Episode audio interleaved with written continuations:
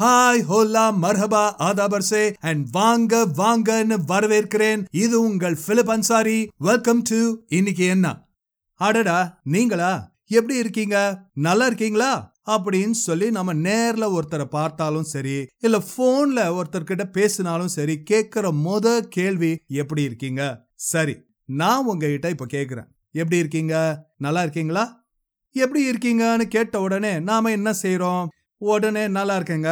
ஒன்றும் பிரச்சனை இல்லை. அப்படின்னு சொல்லிட்டு போயிடுறோம். ஆனால் நமக்கு தானே தெரியும் நாம் எவ்வளோ பிரச்சனையில் இருக்கிறோம்னு எவ்வளோ கஷ்டத்தில் எவ்வளோ கவலையில் எவ்வளோ வேதனையில் எவ்வளோ வருத்தத்தில் இருக்கிறோம்னு நாம் அவங்ககிட்ட போய் சொல்ல முடியுமா? அப்போது கேட்கறவங்க கிட்ட நம்ம பொய்யா சொல்கிறோம் இல்லைங்க. நம்ம வேதனையும் வருத்தத்தையும் கஷ்டத்தையும் கவலையையும் என் சோக கதையை கேளுப்பா அப்படின்னு சொல்லிட்டு அவங்கக்கிட்ட சொல்லி அவங்க மனசை எதுக்கு கஷ்டப்படுத்தணும்? அப்படின்ற நல்ல எண்ணத்தில் நாம ஒரே வார்த்தையில சொல்லி முடிச்சிடுறோம். ஆனா நமக்கு இருக்கிற கஷ்டம் நமக்கு தானே தெரியும். வாயை விட்டு கூட சொல்ல முடியாத கஷ்டங்கள். இந்த மாதிரி கஷ்டத்துல இருக்கும்போது நாம சொன்னாலும் ஒரு சிலருக்கு புரியாது. ஏன்னா தலைவலியும் பல்லு வலியும் தனக்கு வந்தாதானே தெரியும்.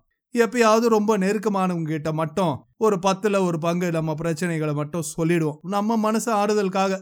ஒருத்தர்கிட்ட மட்டும் எந்த வித தடையும் இல்லாம நம்முடைய பிரச்சனைகள் எல்லாத்தையும் நம்ம சொல்ல முடியும்னு சொல்லிட்டு வேதம் சொல்லுது.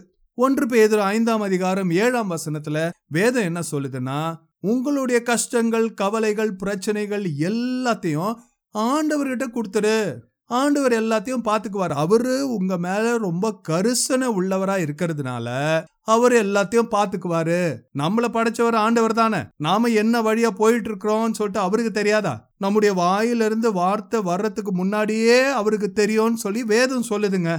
அவருக்கு தெரிஞ்சிருந்தாலும் நாம அவர்கிட்ட போய் சொல்லணும்னு எதிர்பார்க்கிறாரு. ஏன்னா அழுத புள்ளதானே பால் குடிக்கும். கேட்டாதான் கிடைக்கும். அதனால நீங்க என்ன பண்றீங்கன்னா இன்னைக்கு வீட்டுக்கு போயிட்டு எல்லாரும் தூங்கிட்ட பிறகு அமைதியா இருக்கும்போது உங்க மனசுல இருக்கிற எல்லா பாரத்தையும் கஷ்டத்தையும் வேதனையும் கோபத்தை கூட எல்லாத்தையும் ஆண்டவர்கிட்ட கொட்டி தீத்துருங்க. அவர் எல்லாத்தையும் பாத்துக்குவார். அப்படியே உங்களுக்கு சொல்லணும்னு தோணுச்சுன்னா உங்க பிரச்சனை ஏதாவது இருந்தா கமெண்ட்ல போடுங்க. நாங்க உங்களுக்காக வேண்டிக்கிறோம். இல்லப்பா நீ யாருன்னே எனக்கு தெரில. உன் முகம் கூட எனக்கு தெரியாது. அதனால என் பிரச்சனையை உன்கிட்ட சொல்லி உனக்கு எதுக்கு மனசு சங்கடம்?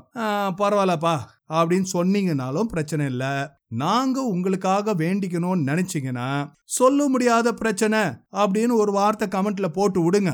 ஸோ அடுத்த ஒரு வாரத்துக்கு யார் யார் கமெண்ட்ல போடுறீங்களோ அவங்க எல்லாருக்காகவும் நாங்க வேண்டிக்கிறோம். சரிங்களா? ஆ அப்புறம் மறந்துடாதீங்க. ஒரு லைக்க போடுங்க சப்ஸ்கிரைப் பட்டனை தட்டி விடுங்க. நாலு பேருக்கு பிரயோஜனமா இருக்கும்னு நினைச்சீங்கன்னா ஃபார்வர்டும் பண்ணி விடுங்க. நல்ல விஷயம் யார்கிட்ட இருந்து வந்தா என்னங்க? இது உங்கள் பிலிப் அன்சாரி வாழ்க்கைக்கு பிரயோஜனமான விஷயங்கள் வேதத்திலிருந்து. நாளைக்கு சந்திக்கலாம். இன்னைக்கு என்ன?